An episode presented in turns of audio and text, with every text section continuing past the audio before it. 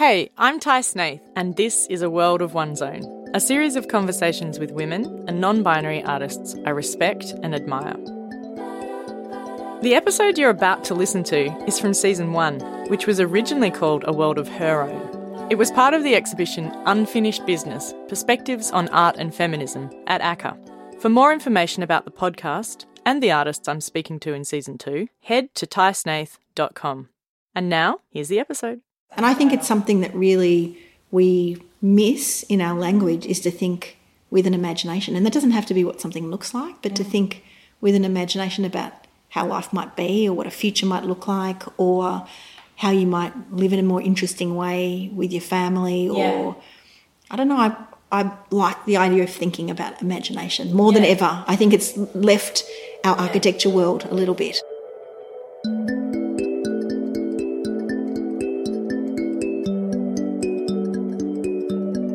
Hi, I'm Tai Snaith, and this is A World of Her Own, a series of conversations with Australian women artists I respect and admire.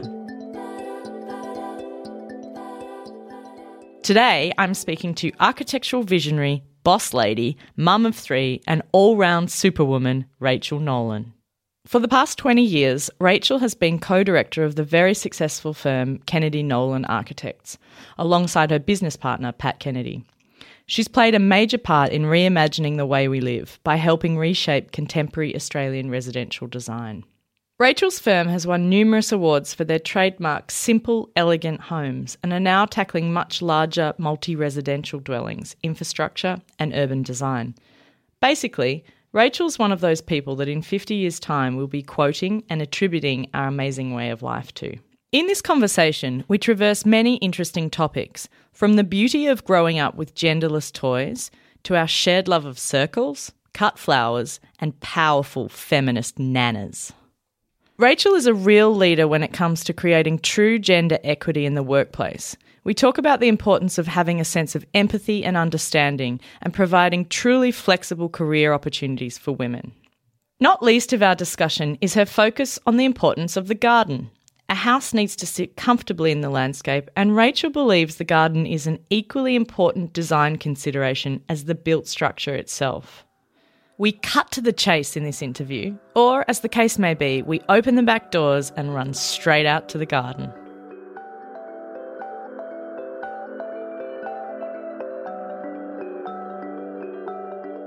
It's really nice to hear an architect talk about how a garden is equally important to a house because I think in the past, when, and maybe you could correct me if I'm wrong here in making a generalist assumption about genders of architects, but I think um, that's quite a feminine way of approaching how what a house is in that it sits in the landscape equally to just dominating the landscape. And I know that a lot of male architects have now taken on that, but the way that I see that is quite a feminine, feminine or feminist even understanding of what a house is, sort of um, open to the land, not just like the king of the land. Yeah, I don't. Oh, and, don't? Mm-hmm. and- well, primarily, I mean, my business partner's a man, and we came, we found each other because we had that in common. So it's the first, you know, it's the, it's kind of the language we've always spoken to each other with, which is always considering landscape. And my dad's really into gardens, and my grandfather and grandmother together were really into gardens. So. Mm-hmm. I, I think because Pat and I grew up in the country, we had families who were interested in gardens too. We knew the names of plants. We were interested in plants. Hmm. We met at college, which was um, Mahony Griffin, so Walter Burley Griffin and Marion Mahony, who, mm-hmm. who who both designed Newman College. I mean, incredible opportunity for us to um, live in a really special building and meet in a very special building. We often use Newman College as a way to talk about space. Was that people designed by the Griffin? designed by the Griffins. Yeah. And Marion Mahony was a landscaper Yeah. as well. Which is amazing, yeah. And that's where, I mean, we were talking before about um, lemon scented gums and what a lot of the language we use in practice about memory and materiality mm-hmm. come from a really early, in common discussion about Newman, mm. where Marion Mahony had a huge hand in that too, mm. with him, Yeah. with Walter Burley Griffin. Mm. So I guess we kind of we've got a practice where there's a man and a woman. Mm. Um, the, the other hilarious assumption is always that when you're a man and a woman in practice, is that you're actually together. Yeah, no, I knew that, but Which, I'm sure which that is happens. which yeah. is actually mostly true. Yeah, you it know, is, mostly it it? Mm. they're part they're in a partnership, and I would have. I would hate to be partnered with Isn't an that weird that architect. people just assume that though? Yeah, the when they don't assume that two that. men are gay in a partnership. No, and they Or- wouldn't assume necessarily that two women are too. And I think it probably is. I mean, we Mm. always kind of laugh at it, but more often than not, when you look at a man and woman partnerships, particularly in Melbourne, that they are actually home partners Mm. Yeah, as yeah. well. But like the Thorntons. Oh, Or Who yeah. else is there? oh, um, Couples. Multiplicity. Mm. Um, oh, you know, when, when they come to mind, um, Vanessa Bird and her partner. Mm, You know, there's a Mm-hmm. Yeah, heap. and in and throughout history, there's a And you can see what works when you have kids and how people meet at architecture school. And Mm. so, you know, officially, for the record out there, everybody, Pat and I are together, Yeah. continue to this day to for people people will think that. that. Really? And I kind of like the fact that my partner is, and just so happens both of us have partners are in the medical profession. So Yeah. it's there is some kind of similarity, I guess, there. Ah. I think that's an interesting That's interesting. similarity with um, my partner's a surgeon, Mm-hmm. a, a kind of spatial thing, which sounds like a crazy thing, but every now and Mm. then there is some kind of weird overlap about knowing where you are in space. Wow. Um, but yeah, Pat and I, going back to the landscape part, Pat and I always talked about these things. It was like really early days, late 90s. We'd meet after work in Fitzroy and drink beer and smoke cigarettes. N- You know, no obligations Talk about plants. and t- no talk, talk we talked a lot about simple houses we talked about um, merchant builders houses Mm-hmm. when we were younger like, which was quite unpopular again in the Mm. Very 90s popular now. very popular now Yeah. and and about um, native gardens Mm-hmm. as well as introduced plants Mm. as well and i think in our practice we've we like now to work with horticulturists because they teach us about plants Yeah. so we're more interested less interested in, I guess, landscape architecture as mm-hmm. buildings as well, Yeah. or, but more interested in learning just about plants. Mm. That's great. I mean, it's just so inspiring. I love plants, and I love. You can tell when an architect has considered it from the beginning, and I think, and mm. maybe that's just me assuming that's a female thing, but I, I do think it brings a feeling of oneness to a whole property, and whether that's gendered or not, like it's it's nice, and I think that sort of not rushing. Like the photos, and you can tell when mm. things are put into awards too early. It's like, but what about the garden? And Yeah. For us, it's a critical part of it. Mm. So we have to be really careful when we shoot early mm-hmm. to make sure what we capture and then the opportunity to go back. I mean, almost shooting in the last week, I've gone back where there's been so much Boston ivy on things you can barely see the building anymore. Which so you start to look at the image and go, where is the building? But that was the intention. That's kind of nice though, isn't it? It'll be really nice to work out how we can use those images, even in terms of giving lectures or mm. talking about our position on things. That mm. there is actually something there to demonstrate from a really cold, hard drawing mm. into what the vision is, too, because it's more complicated than just building materials. And also, I mean, we were saying before, it's also about time, and that's something that I mean, living. If you've got a full understanding of life, it's not just about now and the resale value in a year and all that rubbish that often comes with architecture and real estate, which is infuriating.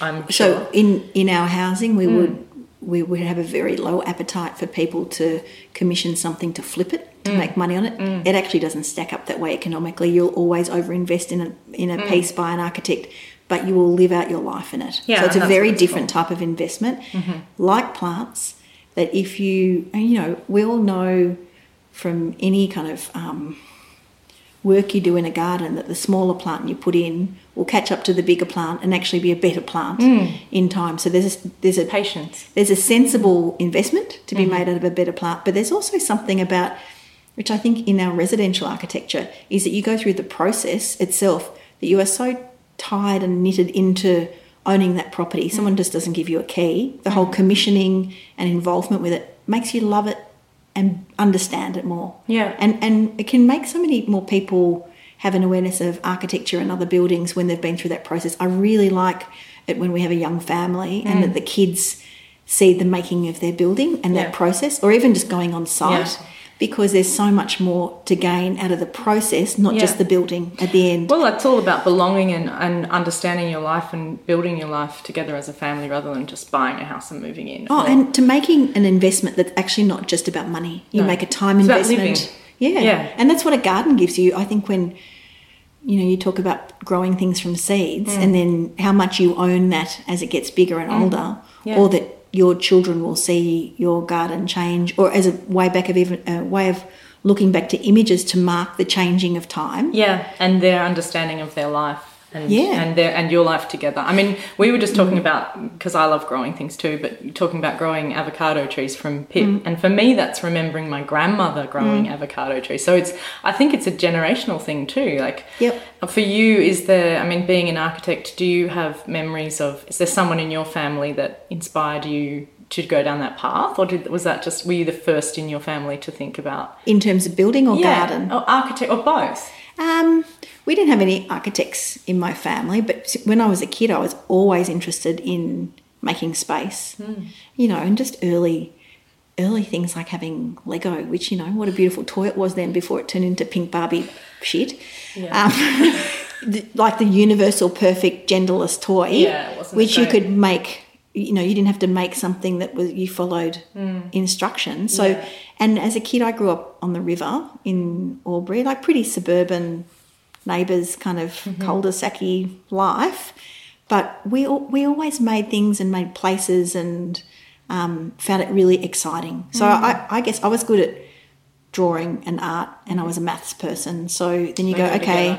what can I do at university? Because I'm actually am going to leave town at 17 Mm-hmm. or 18, and that that kind of pointed in that general direction. But you know, my uncle was a carpenter, and people were around Uh-huh. making things. And my nan, who is an amazing woman, I had two great, amazing um, grandmothers on both sides who were very um, independent and quite feminist in their own right for that time. Yeah. She had, you know, they were they were poor. They were from a generation that lived through the war, and she went back and did carpentry and made heaps of stuff. Wow. And they didn't have money, but you know, when you make things, you don't really Need need, that. Yeah, And she and so had a you- beautiful garden. And you watched that. So those two together. Oh, yeah. It's from your nan. Yeah. That's amazing. Yeah, well, fr and from my other grandmother too. I think, to be fair. Yeah. But I think, um, and the other thing that I'm really interested in the garden side of things, which came from Nan, and which both of my sisters did, which is cut flowers. Oh yeah, beautiful. You know, the whole Nans are idea. so good at that. Yeah, and you know, Nan would cut everything from her garden, and then you know, we grew up very Catholic family way back when, and would put it in the church, and you'd help go and arrange that. Both of my sisters end up doing floristry at certain points of Mm. their life, but that idea of um, making something from something you've grown to Yeah. remove it and then reinvent it, which still for me in our back garden, I need a garden where can I cut can cut from. Same with me. And I mm. wonder whether that, I mean, that probably came from my grandparents as well. But I love that. I mean, for me, cut flowers is just about noticing time going by as well, Mm. you know, because they only last for a week or so and then Mm. they die. And then you, you know, you notice that a week's gone by. Well, It's it's, the of first time in my life that I'm really prepared to spend money on flowers. And never, like I've always, I'm always a person with snips on me. Yeah. The kids used to always be embarrassed when they're little because I'd have snips hiding in the top of the pram, and they get really uptight and look around and I'd be stealing stuff. Me too. But now I'll spend money at florists because you know I, can, I don't grow all the nice smelling seasonal things, but I know I'd, I'd happily spend thirty dollars to get that smell for five days Yeah. and sleep better and remember that mark that time of the year. Oh, I uh, love freesias, freesias. tuber roses, which are kind of ugly but Smell beautiful. Yeah. Daphne, Yeah. Um, gardenia. Yeah, I will always spend my money first on flowers and seedlings and seeds. Like that's where all my money goes. But it's the best money ever spent, I think. Like if you Yeah. can and you can watch it grow around Yeah. you or smell Yeah. it or yeah. I But the cut flowers is a challenge too because it doesn't like it doesn't have. It's been a bit of a thing, a bit of a challenge for me to spend money on cut flowers. But then I love the smell of flowers, and no one who makes perfumes, as far as I'm concerned, makes a good flower. not as no. Some some get close. Well, it's not how flowers smell. You know, No. We're talking before when we we're outside in the garden because they, but scent will come to you, Yeah. but it's not a consistent thing. Hmm. It's a temporary thing too and i think like like living and i guess like what you do you're constantly creating a structure for a temporary thing to happen within it i mean it's quite different i've mainly talked to artists um, visual artists in this podcast that are talking about things that they make that then go out into the world Yeah. leave them as objects whereas with architecture, I'm continually fascinated by architects because you are really creating a, a stage almost, aren't you, for these things to happen in the best way. That's sort of how I see your job is like a you're framing lives to happen and actually quite a political act in itself Yep. because the politics that happen in the home are formative, you know, for after that. So do you think I mean like and I talked to Simon about this quite a bit. Like Yeah. you can influence the way that families begin. Like you can influence the way that people live with each other, which is political, you know, because then children grow up. Totally, and we have opinions on that, which Yeah. is political in itself for having an opinion on d- domesticity. Yeah. We do, and I sometimes get into trouble for this because, um, you know, we do some big houses, which I guess our challenge with bigger houses is how we can still keep a sense of the domestic, that it doesn't become too big that you Segregated. can't. Yeah, Yeah. and you know, I got to be careful because I like having some bigger projects. Yeah, we you enjoy them. Yeah. you get paid well, but you can also, you know, make some beautiful yeah. things Yes, with them and yeah. Mm-hmm. beautiful material things which otherwise with smaller projects you, can't can't, afford, and smaller projects are hard for my practice to run now at over 20 people Yeah. Um, so we actually still use our residential component as incubators for certain ideas so then Yeah. and test things so then we might roll them out in a housing choices project or um, they might work in a school so there's, there, there's a great incubator in residential work Of course. but in terms of domestic politics, which I guess Mm. is where we, we what we were just talking about, is you can't help but come to. I think in your life, when the way you've been brought up, you either um, it has an effect on you where either you think that was good or then you do the opposite. It's hard to be impartial. I think Mm. Or you about can the way. a, you can do a bit of both. Yes, yeah, but that can happen. Like there's lots of places that can happen in a house. Yeah. and certainly, you know, we're a sizable practice of say 20 people now, where there's been 16 babies born in our practice. So we talk about domesticity, Including your own, right? including my three, Yeah.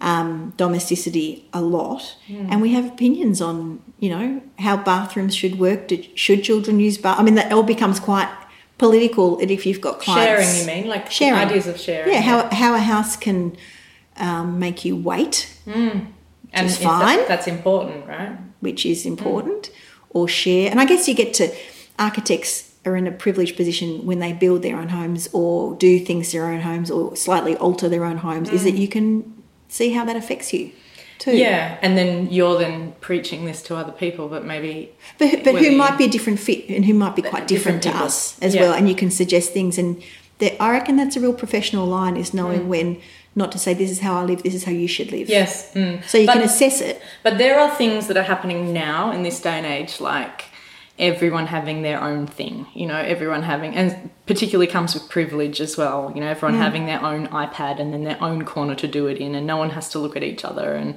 that kind of stuff is universal, is sort of happening across the oh. board. And that's mm. something that you can have an opinion which doesn't about. feel I don't feel good about that. I think things can evolve. Things that we immediately look at and think that's bad can have good things about them as well. I mean, this is a lot. This is coming from being a parent with two teenagers and a kid who's nine. Who the whole um, infrastructure of um, games and computers and how much time you spend on screen. So it's obviously a big conversation Yeah. for people at the moment.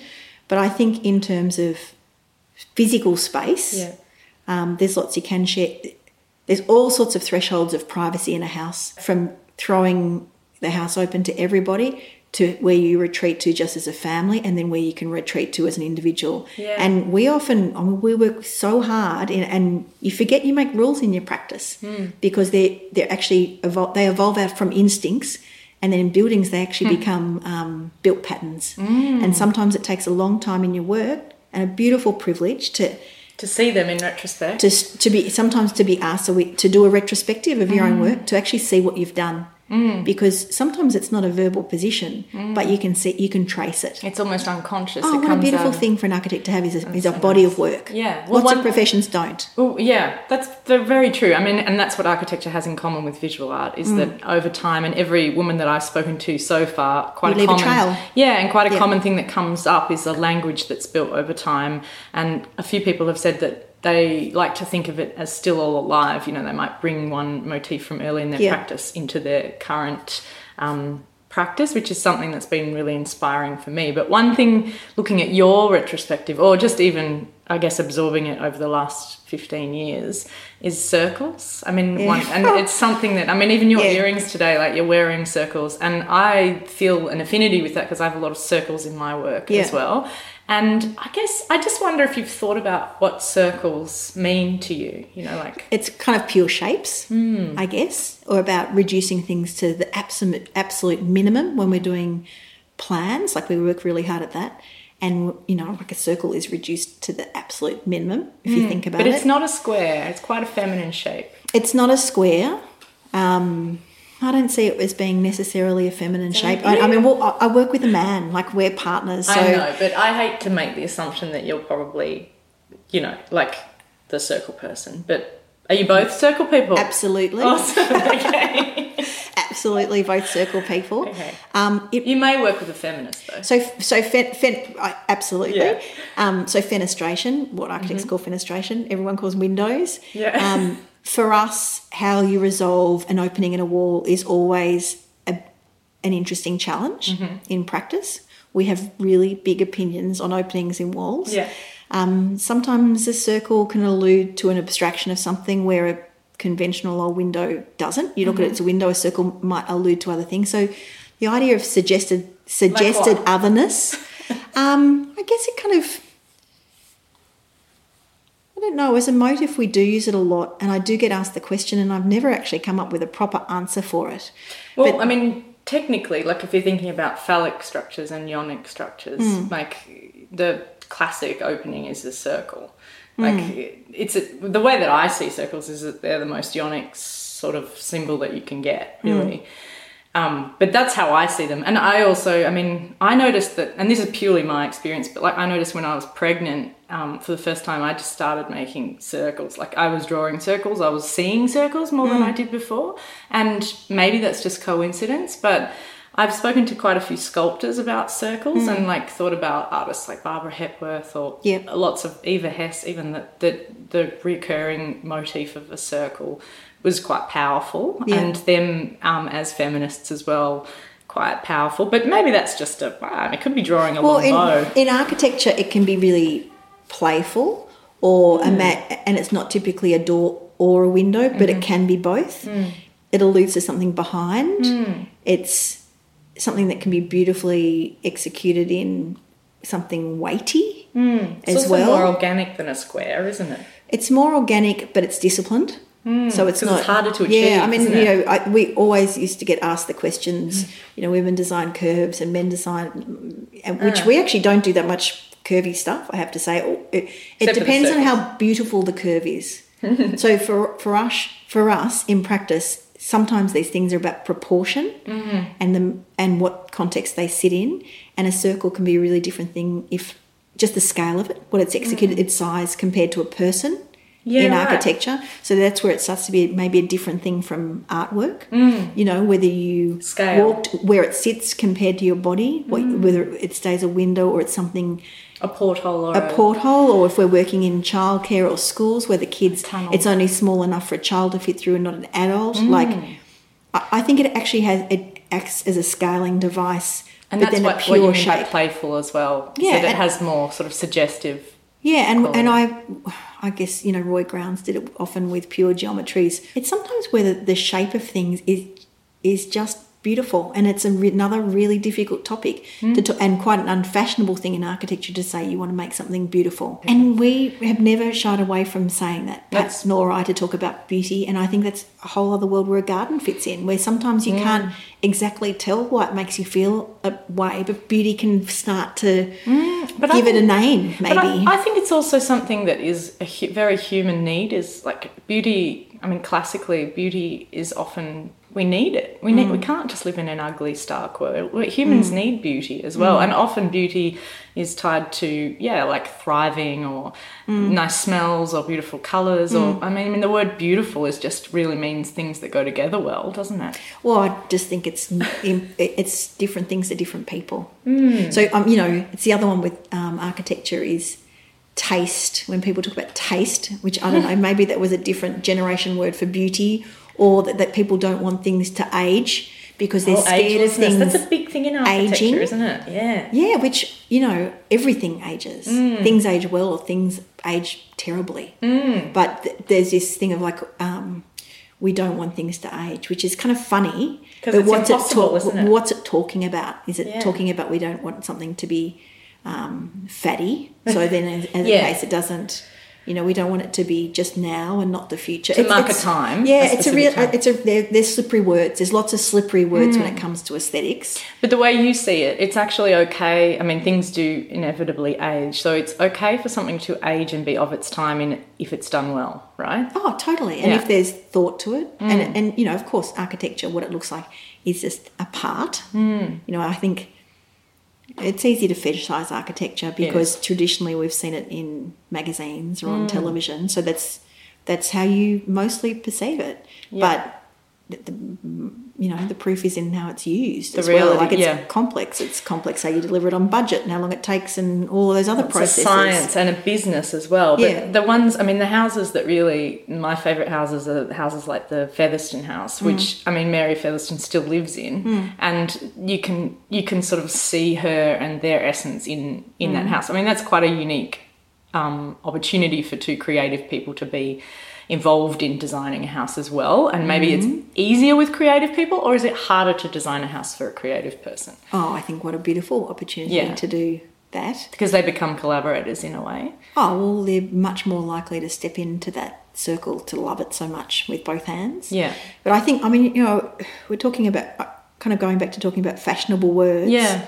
I think imagination's a really Um, unfashionable word. People don't really talk about having an imagination Oh, anymore. That's crazy. Well, it can be called other things at different Yeah. times. I guess so. It might be create. Might be what someone calls Creative. a creative person, but it might be Yeah. they might have a great imagination. I think Unless you're in the kids' world, because for me, I mean, I work with kids as well, Yeah. and imagination is everything. But it's often limited to discussions about children. children, yeah. And you talk about. Mary Featherston and Yeah. Designing for in education and She had, that you're- she still has an imagination. that almost children are allowed to talk to have access to imaginative things, but Why adults feel like maybe then? it's too serious, uh, it's too frivolous. like they have to grow up. Yeah, They're- I think I think adults. so, and I think it's something that really we miss in our Mm. language is to think with an imagination, and that doesn't have to be what something looks like, but Mm. to think with an imagination about how life might be, or what a future might look like, or how you might live in a more interesting way with your family, or Yeah. I don't know. I I like the idea of thinking about imagination more than ever. I think it's left our Yeah. architecture world a little bit. That's sad. well, I mean- the Featherston House, what a beautiful imagination. Oh, so great, and and just limitless as well. Like I, I love the first time I walked through it. I remember thinking, oh, like I could live like this. And Mm. Then when designing our house, we were really, I mean, you know, I really wanted the garden to become part of the house, and Mm. and I mean they had a garden in their house. And It's like really no rules there, you Yeah. know, and. That and just even I mean little things like seeing Mary's bird's nest collection in her Mm. house was just so inspiring for me. Is that it's not those things are not about money either. You know, it's not Mm. that's about living and her and over time, which is pretty much all I'm interested in in a house is how Mm. a person or a family grows within it and how the Mm. plants grow around it and and even things that you accumulate aren't necessarily about how much they cost. It's about things that are meaningful to you and your family. But Mm.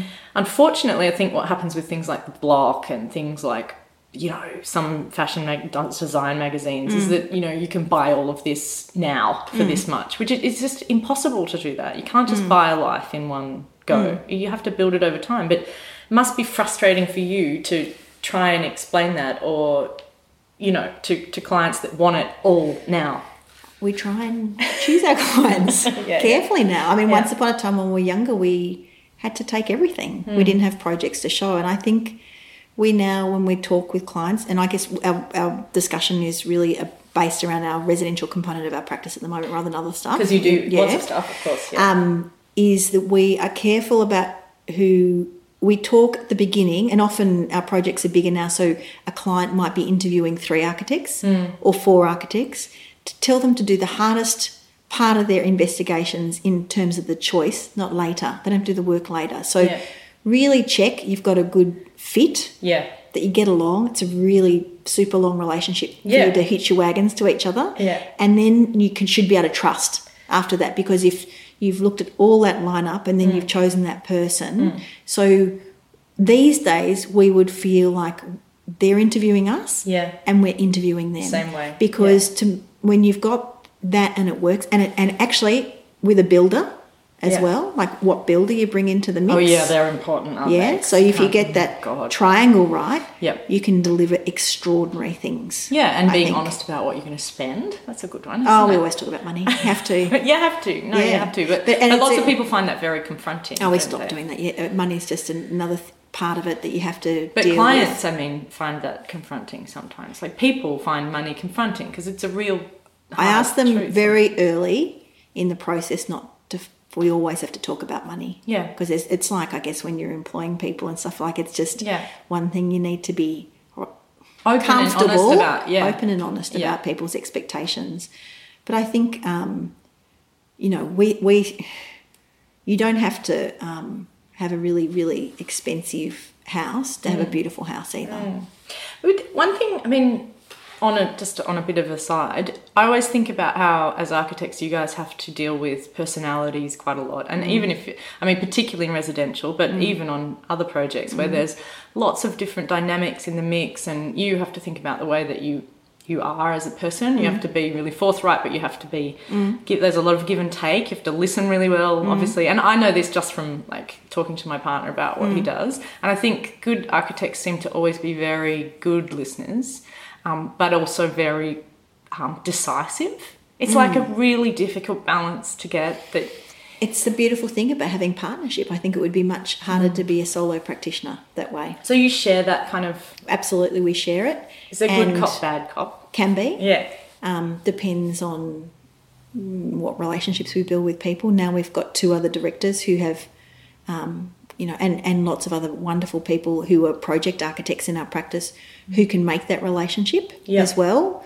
Um, yeah, I, just are you, do you have um, like equal men and women in your office? we it so obviously pat and i started we very quickly brought people into our practice to Yeah. work with for diversity we for a long time i reckon we had probably about 10 women to 2 men so Yeah. our practice became known as having a lot of women which was completely um, when it came to hiring people those people happened to be the best people for the job Yeah. so the ladies were the best people for the job. And then I think we felt for a while that maybe we should even it up a bit. I mean, not overly consciously That's because amazing. I wasn't going to get rid of an excellent lady to bring in an ordinary bloke. Yeah. But it's our younger ones coming through. We've got structure in our practice now Mm-hmm. where there's seniority down to students. So yeah. it's it's evened out a bit more, but certainly in terms of senior roles, much more um, women. That's awesome because that's not always the case in architecture. It's rare, but we forget because we just But work all the time. We think it's like an island. It's like we build our own world. But that's an un,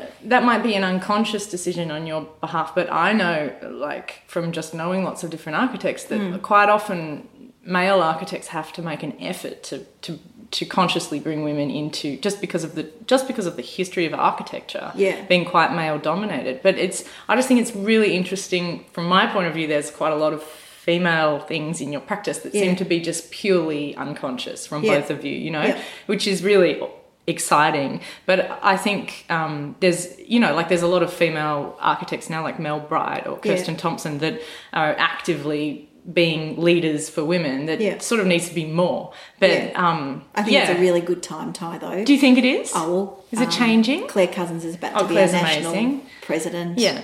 Um, Karen Alcock runs a wonderful practice. Um, Vanessa's been the head of our Victorian. Institute. Um, there's lots of women around at the moment. So in terms of role models, we are spoilt for choice. Yeah, you're growing quickly. Yeah, but, you know, my background, I worked for women architects before. So when I was a student, Oh, I worked for all women practice Did in you? Fitzroy. And then I worked for another woman, which Pat also worked for, for her before. And then I worked for a bloke. So I'd worked for more women than men. so you just knew how it worked. Which, Well, when I was but younger, I thought they that would be quite fun to do because I thought that seemed unusual. And then it just became, I don't know, my normal. Did they all have children through the time that you were working with them? Um, the first women did, Mm-hmm. and um, another practice didn't. So really different Mm. from each other, not all one type. But I could see the juggle sitting in there, and yeah, Mm. And you could see how that could work, right? Yeah, well, I just never imagined stop working. And also, when it's your own practice, it's pretty hard to get off. I mean, I stopped stopped for a bit, but there's always um, constant contact, which Yeah. I actually could envy other people in my practice when they were able to say, "I'm not working for a year," Mm-hmm. and the pen was down. But you didn't do that. I didn't do that, but I didn't. I wasn't like full time Mm. either. But I always was in contact with the practice or Mm-hmm. being involved with the practice. But I couldn't turn my back on the practice, and and that was my partner actually went overseas to work, and I ended up visiting him, getting pregnant. I I wasn't in England with Mm-hmm. him, and then he went to work in France, and so my first baby. I stayed here because I wouldn't leave the practice. Mm-hmm. If he'd been gone for longer than a year, I needed the option Yeah. so I actually got married at lunchtime in a registry office, so I had the option because I couldn't have got a working visa for England unless Yeah. we were married. So that was that kind of happened like that, terribly kind of underhand. But then I got pregnant and then I stayed here and he came back a week before we had our first kid. So he was away the entire time. Which was, you know, pretty a bit tricky at the time, but fine. Yeah. Got to spend nice time with lots of other friends for my last hurrah. But it was just always integrated in having a baby and around that time we moved the practice out of the warehouse so there was separation That's good. there yeah yeah But uh, I mean, it's good to have separation, but it's also good, I think, when you think about the option of like a male dominated practice where, um, you know, when a woman gets pregnant, and I know it's changing a lot, and Yeah. there's a lot of architects that are very, very actively changing it. But traditionally, it's been difficult for, you know, like say you were to interview for a mm-hmm. job as a woman and you were pregnant when you interviewed. yeah I mean, even if it's unconsciously, often a male architect will be like, "Yeah, but what's going to happen?" oh but look even baby?" small practice with a women with women's mm. women interviewing if you thought this is going to put pressure on a small practice small practice can't afford it so it, Yeah. it's a tricky thing to, in your head to have to reconcile but recently like maybe last year at the institute um, victoria and i gave it who's one of our directors gave Yeah. a talk for women who work part time, what value they actually bring to a workplace in terms of monetary value. They can get a whole project in terms of architecture, run an entire project on three three days a week, extremely efficiently. That it actually makes economic sense for practice because you're in only paying someone three days a week. because you're only paying them three fifths of a wage, Yep. and they might otherwise kind of faff about for longer and not be as efficient. And women it are pretty efficient as well. when they've had generally. kids, they're very efficient. Yeah. They come in and they put their heads down yeah, because it's like a holiday. because it's easier. because it's so much easier. It's a joy to Yeah. go into work, isn't it? Well, and and there's a certain understanding because everyone knows what position they're in. Pat doesn't have kids, my business Oh, partner, but he is really close with my kids, and he's got lots. He's very close with his nieces and nephews, so he has a real interest in kids or understands the invol- involvement. So there just really needs to be empathy in any situation, not Totally. architecture, Yeah. just to realise what other people are going through, but actually to understand the real value of working not full time in terms of what you can deliver a practice. And I think that's only starting to be understood. Yeah, and I don't think that's just for women either. Like, Yeah. I think there's a lot more, I mean, just knowing from Simon's practice, there's a lot more of an understanding now and urge towards people taking a day off every fortnight or even every week or even just a couple of hours during the week to Yeah. actually grow them as a person that's not at work. Like, Yeah. whether that be with a family or going to see an exhibition or doing a project, an art project or whatever on the side, like being fully rounded people. Yeah. Um, and that's not just women, but we understand it as women who had children because it's such an important part of your life to grow a human on the side. But you, of course, you can keep working. But it's Yeah. just, I think it's start that's starting to come into the general I think so, which is, I've got some younger ones who would like to do that, but I, you also have to, at a certain point in your early training, need to get the full. You need to work hard. You need to work hard Yeah. Mm. and get all the experience, so that down the track you might be able to make some lifestyle lifestyle decisions in architecture. Yeah, as well. So when you actually get learn the ropes, so then you can have you can plot Mm. a type of uh, the way you might like your profession to look. Hmm. I think. One thing, um, we're going to run out of time soon, but one thing that I have been asking everyone, which is quite personal, and so you don't need to answer, but um, just just out of interest for me, thinking about my life and um, how I relate to my practice as a woman, what do you find, or if there's anything, there may not be, but what do you find most confronting about yourself? Hmm. I don't think about that very much. You don't have time. To Um, um, not keeping a kind of natural fitness as you get older, where, where you know you're kind of sitting on your ass all week at a desk, and that has a result when you're nearly fifty. like having to Doesn't look like it does, but it anyway. does. it, it does, Di. Um, but having to make room for for those. I mean, lots of people build that into their lives. and Physical health. yeah, like just keeping active. Mm. Like when you're busy, torn between three kids, the own and, and you can actually say there is no time for anything else, Mm. and you realise pretty quickly that if you're going to make time, it has to come out of the time when you'd otherwise be sleeping. Gardening. gardening, there's still gardening. Yeah, I still do gardening. It's but- physical? yeah, it's physical, and look, I walk the dog and all that kind of stuff as Yeah. well. But I think as you get older, just you know, Pat and I are the oldest people in our practice, and you actually, it kind of is surprising. Yeah, yeah, I have no issues with getting older. In fact, I quite like it. But um, yesterday I was interviewing a younger person for a role at work, and she said how long it was since she'd left uni, and then I said how long it was since I started uni. And I was in there with Victoria, who's one of our directors, and she thought I'd made a mistake. And then when she realised I hadn't made a mistake, she dropped her pen in shock. So a younger person who I would sit there and think of as a peer had left uni five years ago, Yeah. and I started university 31 years ago. Wow. And you can still feel like um, you're really aligned, and then Yeah. you realise that's a really lot of extra time on the planet. But that's And- what makes you more knowledgeable, and that's I why have, you're the yeah, boss. I have, I have no issues with getting older, except yeah, except for Except being a bit sorer and all that kind of stuff. But um, or the fact that um, you know between fifty and sixty, like it's getting at the other end of your career. Mm-hmm. I mean, it's a really nice age to be in practice for this long and be at this part of our career, like a complete privilege. because of respect and people actually Oh know what yeah, you do. and you know some of that time which I thought, oh, you know, I can't stop, and others can stop. Like there are actually rewards from Mm. having to stick some shit out in your life. Like there, that that investment comes back. Yeah. So sometimes the hard yards, it takes a little while to pay off, but I think at this point in practice, it really has. That's so and your good. practices have to be really nimble and be able to evolve. It's not Yeah. you can't flexible one. you have to yeah. be really, and we're always in practice in architecture. Beautiful privilege is that you're around people of all ages. yeah. And, so I can accidentally think I'm 25, but sometimes the young ones remind me quite categorically that I'm not. Oh, I'm and that's always a bit of a surprise too, Yeah. Mm. because it doesn't mean when you're younger that you're actually, um, you know, less conser- more conservative or less conservative. yeah, no. Because younger people can be. Yeah, they as can well. be, of so all ages, yeah. I don't know whether that sounds the question, but there's a little bit No, of it something in there. definitely has. It definitely has. I've actually, I feel like we could just talk forever, um, but I'm going to have to stop us now. And it's been a huge pleasure, and thank you for taking time out of your busy practice to speak Nice to way to finish the day rather than sitting at my desk. All right, see you soon. Thank you. Such a woman after my own heart. I found I shared so many sentiments with Rachel in this conversation. I loved her assessment of how rules in her practice evolve from instincts, which then evolve into built patterns. What an intuitive and sensible way of running a creative business, and life for that matter. I thoroughly enjoyed her views on imagination and playfulness and her strong opinions on beauty. I love a woman who is not afraid to have an imagination and equally not afraid of talking about money up front. How great is it when Rachel says there are actually some rewards for having to stick some shit out in your life? Here is an example of a woman who has never stopped doing what she loves. She's bloody good at it, and although she admits that the struggle and the juggle of motherhood and career are indeed real, she has not denied herself any of the hard yards of earning her architecture stripes in the process. Here's to having it all.